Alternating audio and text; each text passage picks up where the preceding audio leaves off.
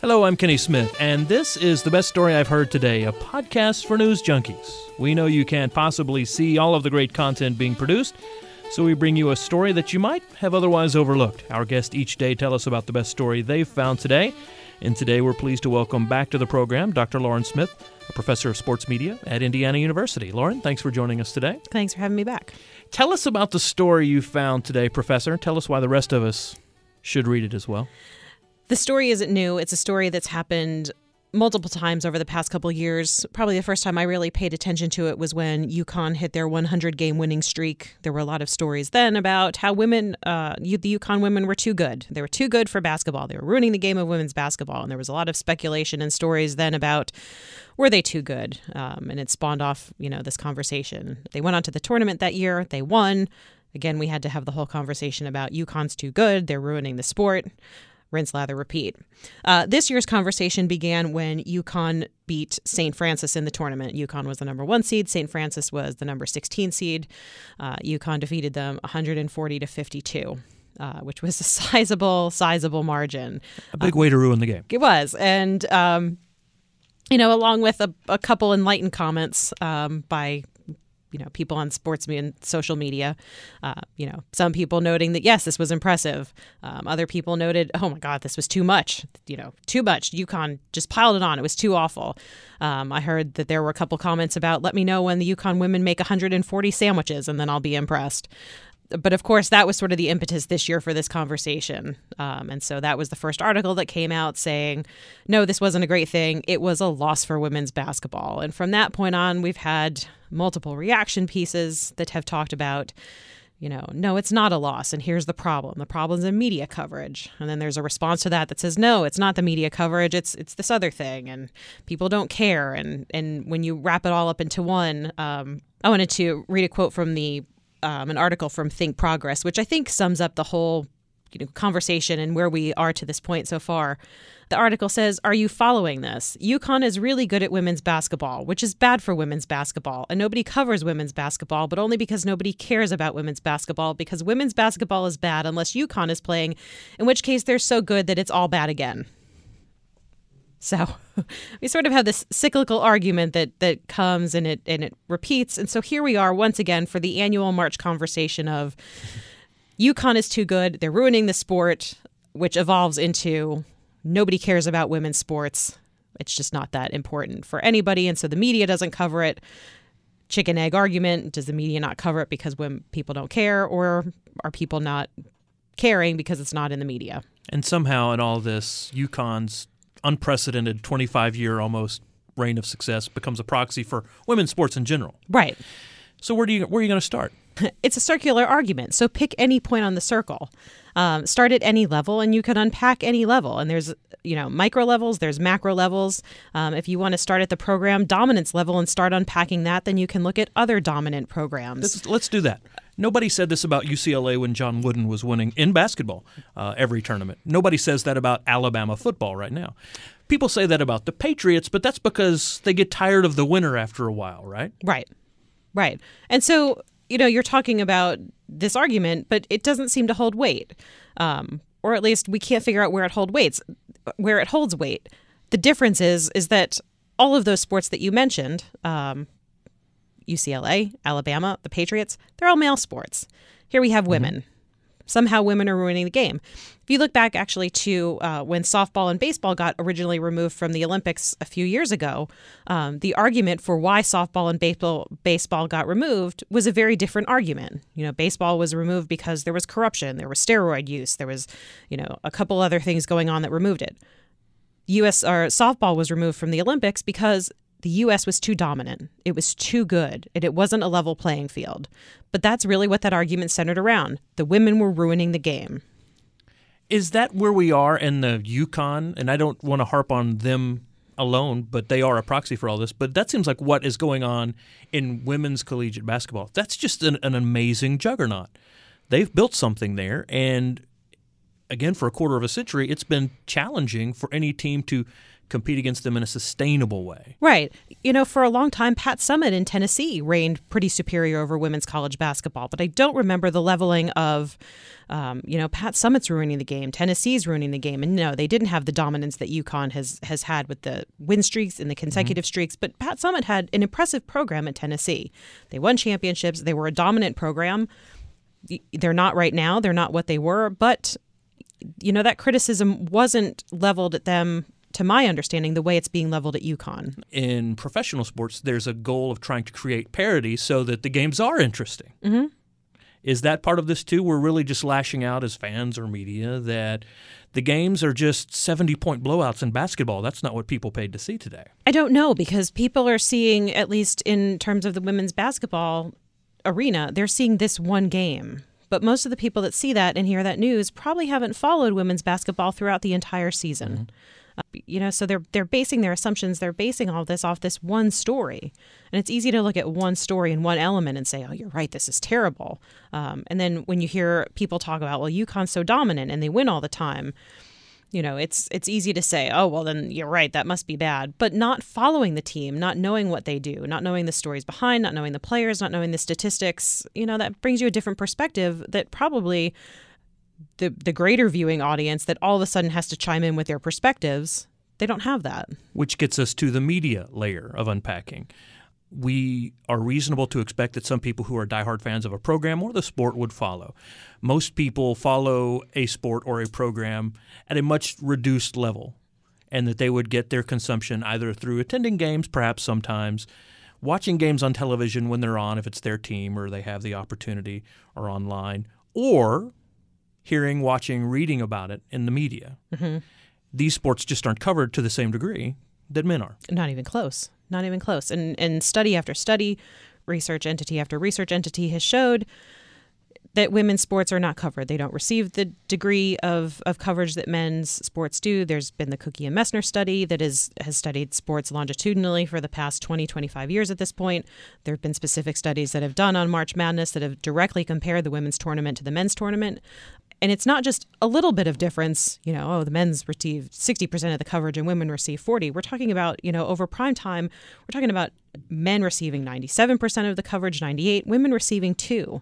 Uh, when looking at the direct um, March Madness studies, you're talking about men receiving a significant portion of uh, the media share for uh, March Madness, and what the women receive is is minimal compared to that. And it's not just March Madness. It's not just it's just, we're talking about all sports. Um, Anything the, where there's a head-to-head composite kind of. There is the exception being Olympics, and that's the only place where we really see women getting getting coverage in the media. That coverage, once the Olympics end, doesn't translate out into um, coverage, even though those sports continue. So the question remains why the disparity in coverage? there's a lot of different thoughts and theories. Um, you know, one of the arguments that we can't ignore is the makeup of people in the media. The statistics have been put out there that Dave Barry was in his response was one of the first um, people to in this year's conversation talk about the different statistics um, of that the media industry, uh, the sports media industry, is primarily dominated by men and and people have rightfully so brought up that the impetus is should not be on women to cover women's sports. But when 90% of editors are men when 90% of the sports industry is male you have men in decision making positions. You have men bringing in biases about women in sports. There's that. Um, there's also economic decisions that that come in, which you know brings into this chicken and egg viewpoint of are people not watching women's sports because there's not an interest, or are they not watching women's sports because there's not media coverage to drive that interest? We could talk about media in two contexts here then. The reactionary, if you will, sports media covering the events of a, of a team, of a game, of, of the day, of the season, or media in the context of people who are providing coverage of the league throughout, much like the networks cover the NFL or the NBA.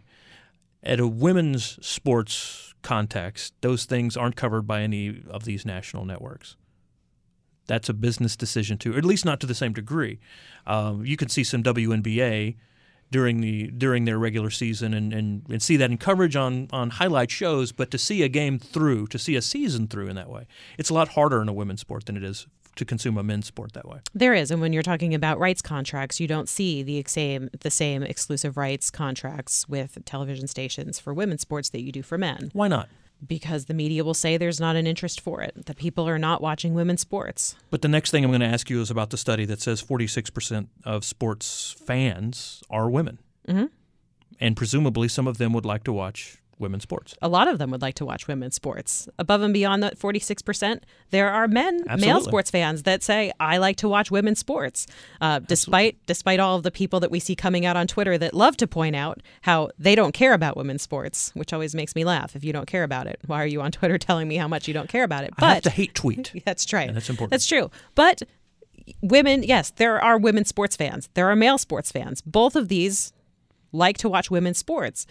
I don't know. I, I have never seen a study. I've never seen an explanation. I've never seen it come together of why individuals aren't watching women's sports. There have been studies that have been done that have shown that the production values are different in male and female sports. The production values make women's sports less exciting. There's, you know, Those are business decisions by a network. they are they are business decisions, how but many cameras, how many crews, the best crew, the second best crew, so on. because they've they've somehow in their business decision and business calculus decided that the interest the interest is not there the advertising dollars won't come and it's in their business decision and their business interest to not put women's sports on television to not cover women's sports I would say, as a devil's advocate, they're not making that decision in a foolhardy way. But we've also talked about very briefly there's a lot of women who want to watch women's professional sports or collegiate sports. There's a lot of men who enjoy various women's sports. There's an audience there for it. But let's assume that my devil's advocate stance that they're doing this purely at a, at a focus grouped business decision dollars and cents level, let's assume that devil's advocacy is wrong, then we are passing up as a network the opportunity to cover a league and tell stories about them at a substantially discounted rate and have programming, and that's what it's about, at a substantially discounted rate relative to what Major League Baseball, the National Football League, the NHL, the NBA all demand out of their television rights packages, which are astronomical, particularly in the context of a television time where money is about to get very tight in the medium. it seems like it would be a good decision on the part of the networks. It's an interesting one of why they don't make it. And um, I was in listening to and hearing all the different viewpoints. Uh, Molly Annity pointed out the other day that ESPN created a market for poker. Um, if they can create a market for poker, then there should be able to be a market created for really any sport. Darts is about to make a second comeback on television. Is it really? Yeah. Well, so is the XFL. So so there it is. It's my belief that that with the right storytelling, the right impetus, and the right you know promotion behind it, the viewers are there. The interest is there. It just has to be tapped into in the right way. People went crazy over Chloe Kim during the Olympics. People go crazy over women during the Olympics. She's People- not the only good story, right? no, and she's not the only good story. And she doesn't only show up every four years and snowboard. She has a career. Yeah. She competes outside of that. And a great story. And and all of these other women that compete in the Olympics usually compete outside. Uh, we're here at Indiana University. Lilly King was a, was a sensation at, at Rio in 2016. About a week or so ago, she broke her own American and NCAA record her story continues. It continues on beyond the Olympics. These products are out there. They're out there to be told. And part of this conversation that we that we have here with March Madness and UConn and it's too good, I think the part of the conversation and where we talk about what's wrong with women's sports and and what's wrong with this conversation and where this all breaks down. What we're really not talking about is women's sports. In all of this conversation, nobody's talking about what's actually happening during the women's tournament. Nobody's talking about the incredible plays. But we're not hearing about that because we're hearing about how UConn's ruining the game. And that happens across all sports. We're talking about how much people don't care about women's sports. It's hard to get them to care if you're not going to give them something to care about. And just like in sports in general, there's a ton of amazing stories, there's a ton of amazing athletes, and there's a ton of amazing things, stories to be told, and products to be sold, um, and things to get people interested in behind because we've seen it in the Olympics. People will get behind it.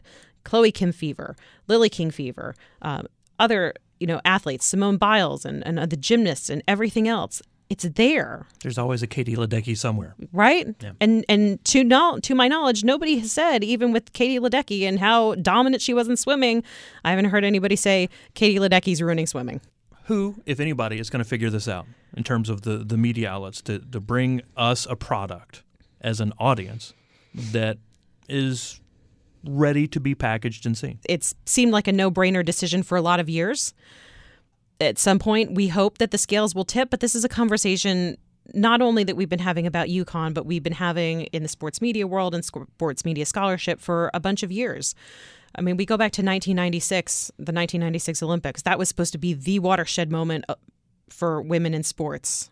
Women's sports have gotten better, the product has gotten better, the media quality has gone down. So I don't know. I don't know the answer to that. Any other sports that are suffering in this way that don't get the due that they should because of either perceived a perception of lack of attention or a perceived too much dominance? UConn sticks out in my mind. Um, the softball, the removal of softball from the Olympics sticks out in my mind as another one. Um, softball is coming back. Um, I didn't really hear any conversation that Canada was ruining women's hockey when they were so dominant with the Olympic gold medals for so long. That's because America had the underdog aspect of that. That's true, but you know, Canada was still on top. But we didn't we didn't hear that Canada was ruining hockey. And that was the best night of hockey in the Olympics. The best night of hockey. i am not a hockey aficionado, but the easily the best night of hockey I've ever seen. Oh, it was an incredible game. I thought the women's game was was better than the men's game this year. Everybody did. The NHL kept their players out. The referees were were becoming a laughing stock online in terms of the Olympic calls. And then over here, quietly in many respects, the women had an in- incredibly compelling tournament, which went to overtime and shootouts for the gold. Are you kidding? In this sort of on the anniversary of Lake Placid, which now I'm comparing men and women, but that's a historical thing to get to shootouts, and it was very much the same sort of thing. Canada going for, I think, a fifth, fifth unprecedented gold. Yes. And the scrappy little American team well, they weren't really scrappy. Not quite so no. scrappy, but it's easy to build those narratives, and I think that really gets to the point. You're talking about production values and storytelling; those things are there, if and but somebody takes the time. If they do, and most of the players on that American team are going to continue to play. They're either playing professionally for the U.S. or they're playing in college right now. They're out there and they're playing. Yet that fervor and that fever that surrounded the U.S. women's hockey team is probably going to die off. And we won't see people following the women's professional hockey team next year. We won't probably find that fervor and audience translating into college games because it's just not there. The stories aren't out there, they're not being told. Is the easiest remedy then to try and convince media to cover this, to try and convince a network to carry it, or to get more fans there? Where, which one? One of these has to be the origin in the chicken and the egg paradigm there was a conversation here on, on Indiana's campus not that long ago about students not showing up to, to games, that you have to give them a product to care about in order to get them to show up. The product is there, it's there to care about. It's easy to put that together and it's easy to showcase it. You could put together a women's game that's that's produced in a better manner. Hire some announcers that know what they're talking about. Um, please stop having John Tesh and Al Trautwig, you know, commentate on gymnastics. You know, things like that hurt the sport. If you have commentators that don't know what they're talking about, you know, you as a fan get annoyed by that. But when we're talking about production values and graphics and, and camera shots and angles and how exciting the game becomes, that's that's not hard things to fix. Um, so if you can build a more compellingly produced product, but also talk about stories and and talk about these incredible things that these athletes are doing as athletes, there, there's not a mystery there in how to package an athlete. You know, their background stories are different, where they've come from are different. Those are compelling in their own ways. But when you're talking about the athlete in terms of athleticism and what they're doing on and off the field, the court, in the pool, on the floor, in the mm-hmm. arena, on the pitch, it's there. It's there. And people want to hear about it. They want to consume it and they want to see it. And they're new stories. They are. Relative to, to the ones we hear every year. Absolutely. We've got links to this story that you brought us and to Dr. Lauren Smith below the audio player. Please do check those out. Lauren, thanks again for being with us today. Thanks for having me. This is the best story I've heard today. We hope you've enjoyed the show and that you'll share it with others. Thanks for listening. We look forward to sharing stories with you again very soon. I'm Kenny Smith.